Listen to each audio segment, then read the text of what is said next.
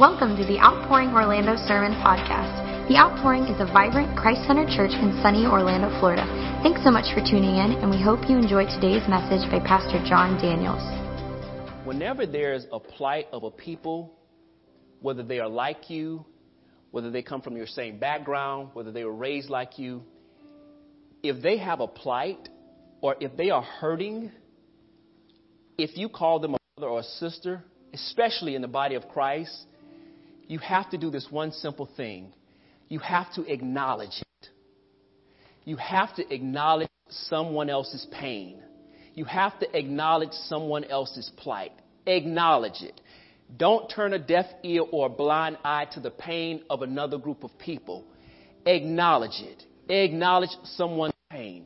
And maybe because you don't struggle with an issue, or there's an issue that you don't particularly deal with, or you don't think that it directly affects you, does not mean you're derelict in your responsibilities as a Christian to acknowledge another person's pain. Here's why I say this. In the book of Romans, Romans twelve and fifteen, it says this: rejoice with those who rejoice and weep with those who weep. So if your brother is hurting, you should weep with your brother. If your sister is hurting, you should weep with your sister. Whether they look like you or not, whether they come from the same socioeconomic background as you or not, just because they are a child of God, you mourn and you weep with those who mourn. Amen? Amen. After you acknowledge it, here's what we have to do.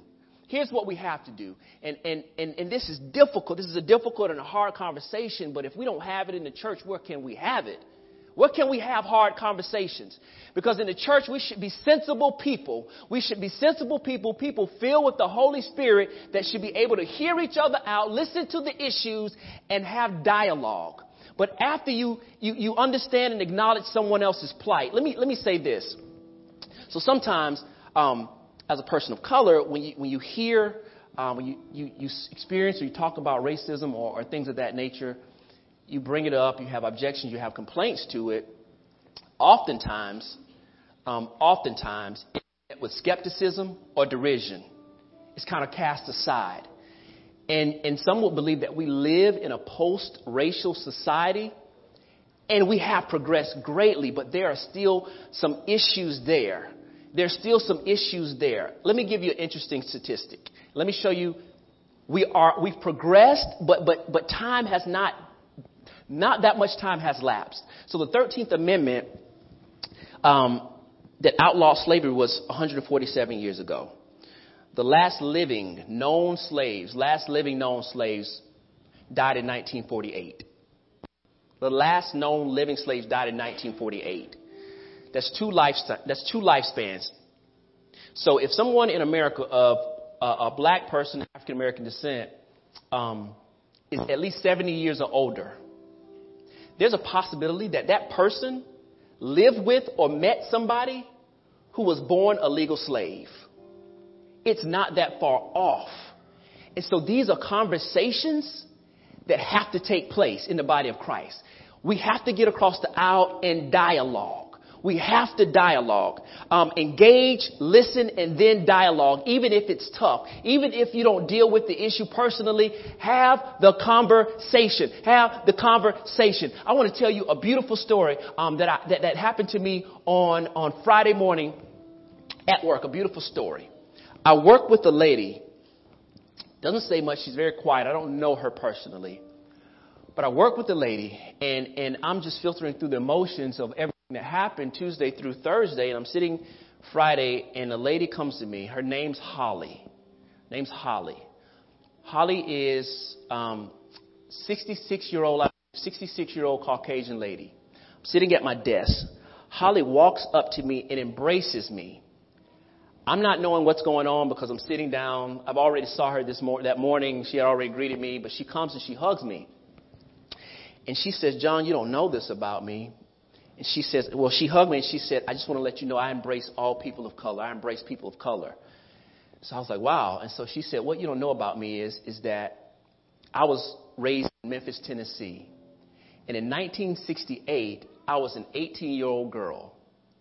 nineteen sixty-eight, she said, in April of nineteen sixty-eight, I remember being with my father."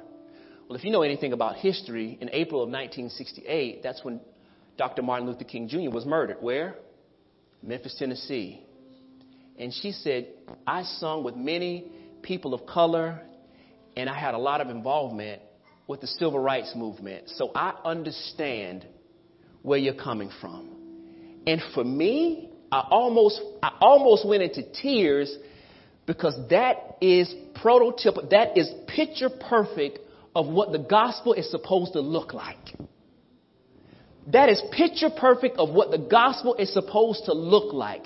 She exemplified gospel-centric behavior without someone telling her to do it. She literally went and embraced me, and that just changed the outlook of my entire day. And that's what it takes for you to get across the aisle because someone doesn't come from the same background as you and engage in dialogue. Do you know that in the first church, there were eighteen different nations represented in the first church? Everybody was not the same. And so we should display the same type of gospel-centric behavior and relationships toward one another in the body of Christ. Can I get an amen? Amen. Um, now on to the big picture. So we see two Two murders, and we have to call it what it is. If you saw the video, we saw two murders this week. And then on Thursday night, we saw the assassination, the murder of five police officers. Five police officers, eleven others, eleven other officers were shot. And that is tragic. What is my perspective and what is my mind frame around that? Here's why this is important for everybody in this room, whether you are law enforcement or not, whether you've ever dealt with police brutality or not, whether you've ever dealt with someone, someone in your family's life being taken or not. Here's why this is important. Because it says this in Genesis chapter one, verses twenty-six through twenty-seven. It says this, then God said, let us make human beings in our image to be like us. They will reign over the fish in the sea, the birds in the sky, the livestock, all the wild animals on the earth, and the small animals that scurry along the ground. So God created human beings in his own image. In the image of God, he created them, male and female. He created them. God made man and woman in his own image. Do you know that in the creation narrative, that human beings were the crowning point of creation? He fashioned each and every one of us in a special way.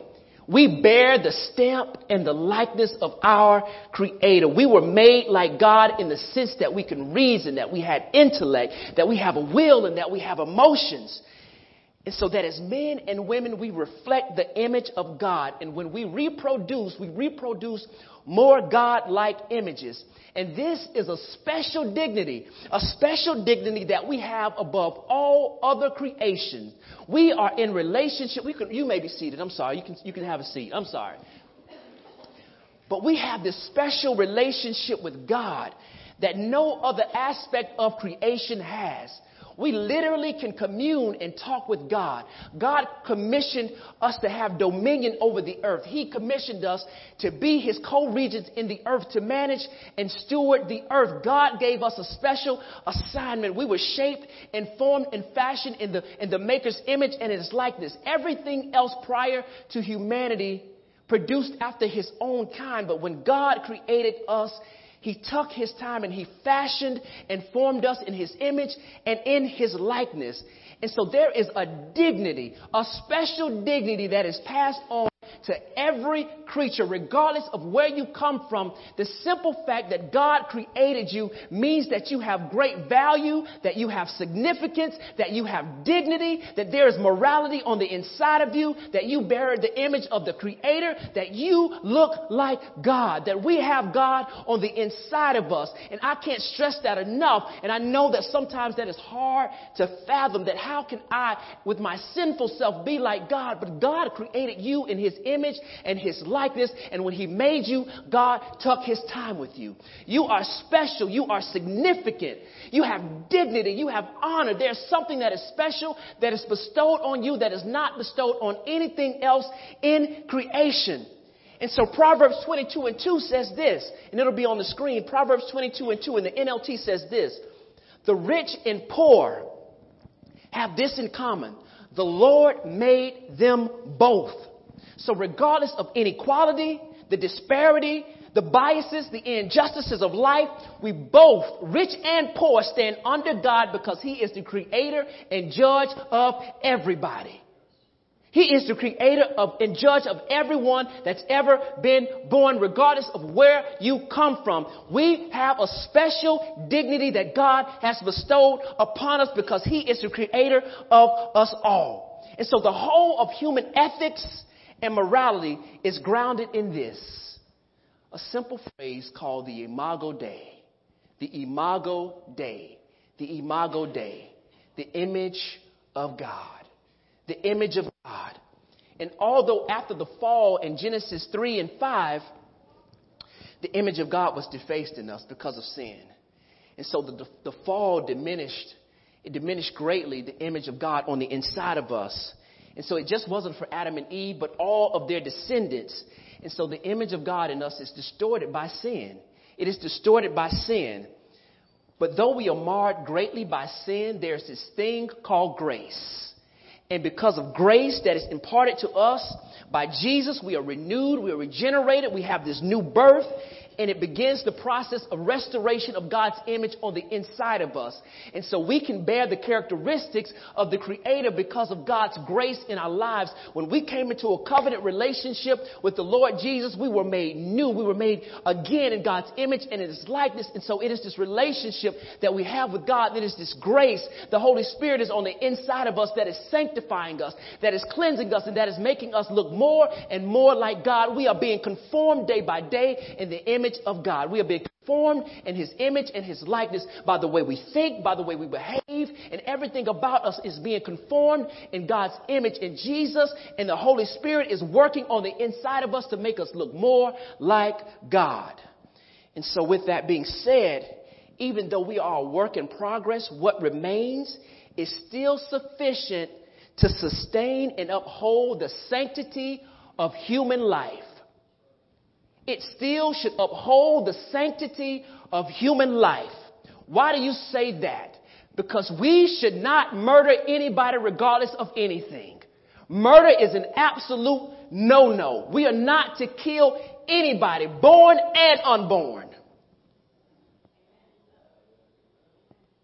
Born and unborn. You want scripture to prove it? Genesis nine and six. Genesis nine and six says this. If anyone takes a human life, that person's life will also be taken by human hands. Why? Because God made human beings in his own image. And so Genesis nine and six shows that innocent human life is an attack on the image of God. Anytime you take a life, that is an attack on the image of God. That is how serious God takes murder in the Bible. And that is how we're supposed to see it.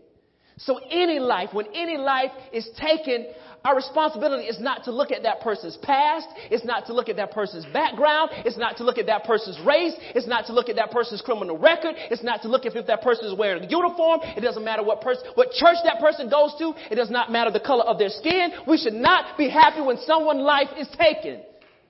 We are not supposed to take human life. It does not matter, uniform or no uniform, every human life is valuable. But when you don't have that mindset, when you don't have a biblical worldview, you will shrug murder off because we can become so desensitized by the media and what we see on T V and social media. But if you look at the Word of God, murder is a serious thing. It is a serious crime. We are not supposed to take anybody else's life regardless of what they've done or who they are or where they come from. It is that serious to God. It is that serious. So before you take a life, you should think about it. You should think about it. And so that's why we mourn. That's why we mourn about what happened in Minnesota. That's why we mourn about what happened in Baton Rouge. That's why we mourn about what happened in Dallas. Because people who were created and made in the image of God, their lives were taken. It is that serious. It goes beyond black and white. It goes beyond racism. It goes beyond systematic issues that plague our country. It goes beyond politics. It goes far beyond any of that. Somebody's life is taken. Somebody lost a father. Somebody lost a brother. Somebody lost an uncle. Somebody lost a cousin. Somebody lost a mentor. Somebody lost a, a coworker. and families are impacted. And when God gave us the commission, he said, take dominion and subdue the earth. He didn't say take a life. He didn't give a command to take a life. Matter of fact, he said produce. He said to multiply. But how can I multiply if somebody's taking a life? That's not multiplication. That's called subtraction. That's called subtraction. And so that's why we value human life, because God values it. And it is the way that God sees it. And so according to Genesis nine and six, to take an innocent life, there must be compensation for that. It must be, it must be paid for. Because to take a human life says this: I usurp God's sovereignty, and I take life, and I take matters into my own hands. And I've decided that I have a right to take an innocent life away. And so what we're doing when we murder innocent people, innocent people, what we're doing is overthrowing God, and humans are left without dignity and significance. We literally rob people of their significance that they were born with. And so when we read this passage, we realize that human life is so important and valuable to God that he requires nothing short of the life of the person who committed the atrocity. To kill a human being is to attack God's image. I want to turn, turn your attention to a story, because to have a proper understanding, we must first go to the beginning. Let's first go to the law first mentions. Genesis chapter four. And what we'll see in Genesis chapter four is the very first murder that's ever taken place. And I think the very first murder will give us a proper perspective on how we should see things and how somebody can become so off, off-center in their mind that it will be easy to take a life. In Genesis four, verses one through fifteen. Now Adam knew Eve, his wife, and she conceived and bore Cain, saying, I have gotten a man with the help of the Lord. And again, she bore his brother Abel. Now Abel was a keeper of sheep, and Cain a worker of the ground. In the course of time, Cain brought to the Lord an offering of the fruit of the ground. And Abel also brought of the firstborn of his flock and of their fat portions. And the Lord had regard for Abel and his offering. But for Cain and his offering, he had no regard. So Cain, watch this, was very angry, and his face fell.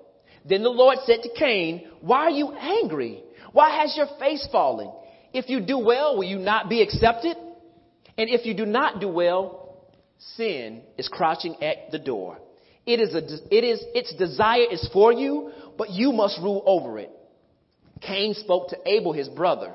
And when they were in the field, Cain rose up against his brother, Abel, and killed him. Then the Lord said to Cain, where's your, where's Abel, your brother? He said, I do not know. And in a sarcastic tone, he says, am I my brother's keeper? You see, his job was a keeper, so he's being sarcastic with God. And the Lord said, what have you done? The voice of your brother's blood is crying to me from the ground. And now you are cursed from the ground, which has opened its mouth to receive your brother's blood from your hand. When you work the ground, it shall no longer yield to you its strength. You, have, you shall be a fugitive and a wanderer on the earth. Cain said to the Lord, my punishment is greater than I can bear. Behold, you have driven me today away from the ground, and from your face I shall be hidden. I shall be a fugitive and a wanderer on the earth, and whoever finds me will kill me. Then the Lord said to him, not so. If anyone kills Cain, vengeance shall be taken on him sevenfold. And the Lord put a mark on Cain, lest anyone who found him should attack him. And so what you see here, that Cain's renunciation to be obedient to God led to Cain's renunciation to someone who was made in the image of God. First, Cain renounces what God has told him to do. Then you see that perpetuate down into Cain's relationship with his brother. His negative disposition toward God eventually spills over into his relationship with someone else. And let me tell you this, the nature of your earthly relationships are just a mirror of your relationship with God. The nature of your earthly, of your earthly relationships are just a mirror of your relationship with God. If it's inconsistent with God, then it'll be inconsistent with people. If it is anger towards God, then you eventually start being angry towards people. However you interact with people is a reflection of your relationship with God.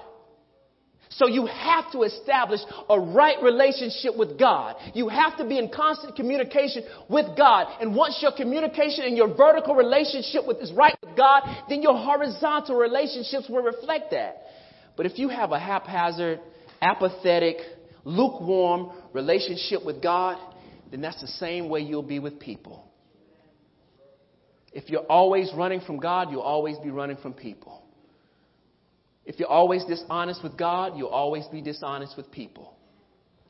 However your relationship with God is, is a ref, it will be a reflection to your earthly and horizontal relationships with people. If you struggle dealing with people, then you probably struggle dealing with God. That's why it's so vital to cultivate and grow your relationship with God. That is why it's so important. And I say this time and time again, and I can't overstate it. We have to spend time in the Word of God. We have to spend time in Scripture. We have to spend time praying. We have to spend time calling on and asking to be filled with the Holy Spirit more and more, because eventually it reflects the relationships with the people that you encounter on a day-to-day basis. There is no way you can have a consistent relationship with God and be nasty towards other people. Here's why I say that. When you have a relationship with God and you read the Word of God and you and you pray, God reveals stuff about you, and you'll think, man, it is only by the grace and the mercy of God that I am alive. I can't believe that God would still communicate to a person like me. And so when you understand the magnitude of God's grace in your life, it will be easy for you to extend grace to the other people that you encounter on a day-to-day basis. Whether they're acting right or not, you will still extend grace to people, because God has been gracious to you. It goes both ways. It goes both ways. And if you don't value God like, like Cain as the creator and the giver of life, it will be virtually impossible for you to value the life of another person. And so Abel's offering unto God was acceptable. Why was it acceptable? Because it was rooted in obedience. It was rooted in obedience. Abel gave God what God asked for. Cain was rejected because Cain brought what he wanted. Abel brought what was required. Cain brought what he wanted. So in essence, what Cain is doing, he's setting the parameters of his relationship with God. What he's saying with God, I set the rules, you don't set the rules. I dictate the rules of engagement in the relationship. God, you don't dictate the rules of engagement with the relationship. I do. And that is not right, because God created us. He called us. So we don't set the rules with the relationship. God sets the rules of the relationship. God doesn't have to obey us. We obey God. We obey God. So Cain's lack of devotion and his failure to repent when God called him on the carpet eventually led to his anger. And so when you base your relationship of God off your parameters, it always leads to destruction. What was Cain's problem? There were three problems along with Cain. There were three problems that led Cain to do what he did. To do what he did. There were three problems. Number one, Cain offered unacceptable worship. Cain offered unacceptable worship. Whenever we set the tone for the relationship, whenever we do what we want to do, that's unacceptable worship. God can ask you for something, and if you bring God half of what he asked you for, that is unacceptable. God wants what he requires of you. You do not tell God, God, you asked me for this, but God, I'll give you what I want. I'll give you, I'll give you some of it. I'm not going to give you what you require of me. That's called unacceptable worship. We don't give God half of our heart. We give God our whole heart. We don't give God half of our devotion. We give God all of our devotion. It's not that God wants a piece. God wants to be all. And some of us have a problem with putting God first. God wants to be all. God wants priority in our lives. So Cain shows us what it looks like to have unacceptable worship. And then after the unacceptable worship, what does Cain do? That unacceptable worship turns into sin, which turns into anger. It turns into anger. And instead of repenting, Cain doesn't deal with his anger. And what does his anger do? His anger falls into greater sin. And what does that sin become? It becomes murder. And so you see a perpetual fall going on in Cain's life. One, unacceptable worship. Two, anger. and then eventually murder. Because when you don't live a life of repentance, and when you don't have a relationship with God and examine your own heart, then all it does is become a perpetual cycle of sin. And one of the most difficult things it is, is to work yourself out of an entanglement. Because if you don't deal with it, if you don't call it to the carpet, if you don't lay it at the altar, if you don't bring it to God, if you don't cry out for his help, and you don't lean on the Holy Spirit, all you see is a perpetual cycle of sin. And I don't know if you know what it's like to be trapped in something that can't get out of it. It is easy to get into a situation, but it is hard to get out of something. It is extremely hard to get out of something. Ask somebody who's ever been stuck in a relationship that was toxic. It is hard to get out of something that you know that God didn't put you in, but once you're in it, you're in it. And so you take the bait and it begins a perpetual fall from grace. And it is hard to get out on it. So when you're dealing with the issue, you have to live a life of repentance and repent daily. Lord, here's my issue. I'm struggling with it. And Lord, I need help.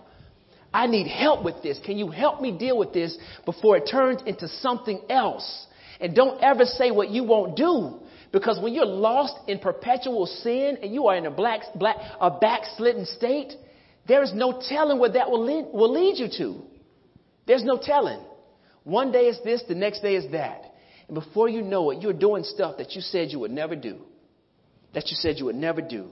I want to leave you at this point. Because Cain's thoughts towards God was off, his behavior was off. Cain had a distorted view of worship. Cain thought worship was what he wanted it to become, but Cain was wrong. And that leads me to this point. Theology and ethics are inseparable. Theology and ethics are inseparable. Theology and ethics are inseparable. What your theology looks like will shape your behavior. If your theology is thwarted, then your behavior will be thwarted. And when you have a wrong view of God, you'll have a wrong view of behavior and how you are supposed to respond to life. When your behavior, when your theology is right, when your perspective on God is right, and it's run through the lens of Christ, there's no way you'll murder anybody. You'll think twice before you take a life. You'll use self-control. You'll use your better judgment. You won't get caught and lost in the heat of anger and passion or whatever your your uh, fear are, your fears are, or whatever your your biases are. You'll say, you know what, that is a human life, and I know that God values life, and I have a biblical perspective, even though I'm wearing a uniform, even though I'm out of a uniform, even though I have the power and I can sit here and take another person's life, even though they're innocent, I cannot do that because I value human life, because God said that he valued human life, and we are made and created in the image of God, and because my theology is right, I can't commit that type of act. It shapes your behavior. Theology and ethics are inseparable. They are inseparable. And here's the thing. After reading through social media, I just recommend that everybody put the phone down this week. Just take a break from Facebook this week. Please take a breather. Last week was way too much for anybody. We all need to take a step back. We might need to take cut the T V off. And we might need to, dare I say, spend some time in the Word. We got to take a step away. Because if not, we'll get drowned in what is fed to us through the computer screen, through the phone, and through the T V. And that shapes and distorts your view whether you believe it or not. We need to take a step back and take a breather. Because what will end up happening is this. You'll become so angry that you'll take, you'll think that maybe we should start taking matters into our own hands. And when you see that, and when you realize what's happened, that is exactly what happened in Dallas. Somebody said, I am so angry at what goes on in law enforcement that I can't take this anymore. So I'm going to play the role of God Junior, and I'm going to take matters into my own hands. And now I have the right to take human life. I don't ask any questions. How do we know that he didn't kill people who were innocent? How do we know that he didn't kill people in law enforcement who had the right motives? But when you are filled with rage and anger and you don't check your emotions and you don't run them through the lens of Scripture and you don't realize that you've been a benefactor of God's grace yourself, you will take matters into your own hands. But can I tell you, ladies and gentlemen, that is not the God type of behavior that we should display, no matter how bad it gets, no matter how oppressed you feel, no matter how much injustice you think is done and wrong is wrong. I'm not saying don't protest. I'm not saying don't march. I'm not saying don't write your congressman. I'm not saying don't use your vote. I'm not saying don't voice your displeasure. I'm not saying don't go out and record uh, uh, traffic stops when things are, are getting out of control. I'm not saying don't do any of that. What I'm saying is you cannot take matters into your own hands. Vengeance is mine, said the Lord, not yours. We have no right to take vengeance on anybody. We have no right. Romans twelve and nineteen says this. Romans twelve and nineteen says this. Dear friends, never take revenge. Leave that to the righteous anger of God. For Scripture says, I will take revenge. I will pay them back, says the Lord. Eventually, in the story that we read about uh, in Genesis nine and six, eventually, uh, murder, blood had to be atoned for. In those days, if you killed somebody, you had to be killed. And so as, as opposed to people doing it, when we look at Romans thirteen, we realize God instituted government. God instituted government to set the parameters to exact justice. It is not for us as civilians to go out and to take matters into our own hands. I'm not saying don't be vocal, but what I'm saying is you cannot take uh, take things into your own hands into a physical manner. You can't go out. You can't hit anybody. You can't do any of that because God doesn't want us to do that. But you know what the interesting thing is about this story about Cain and Abel? That even though Cain was guilty, that even though Cain killed his innocent brother, that even though Cain was in the wrong, that even though Abel deserved justice, even Cain knew he was wrong. He says, now somebody's going to take my life.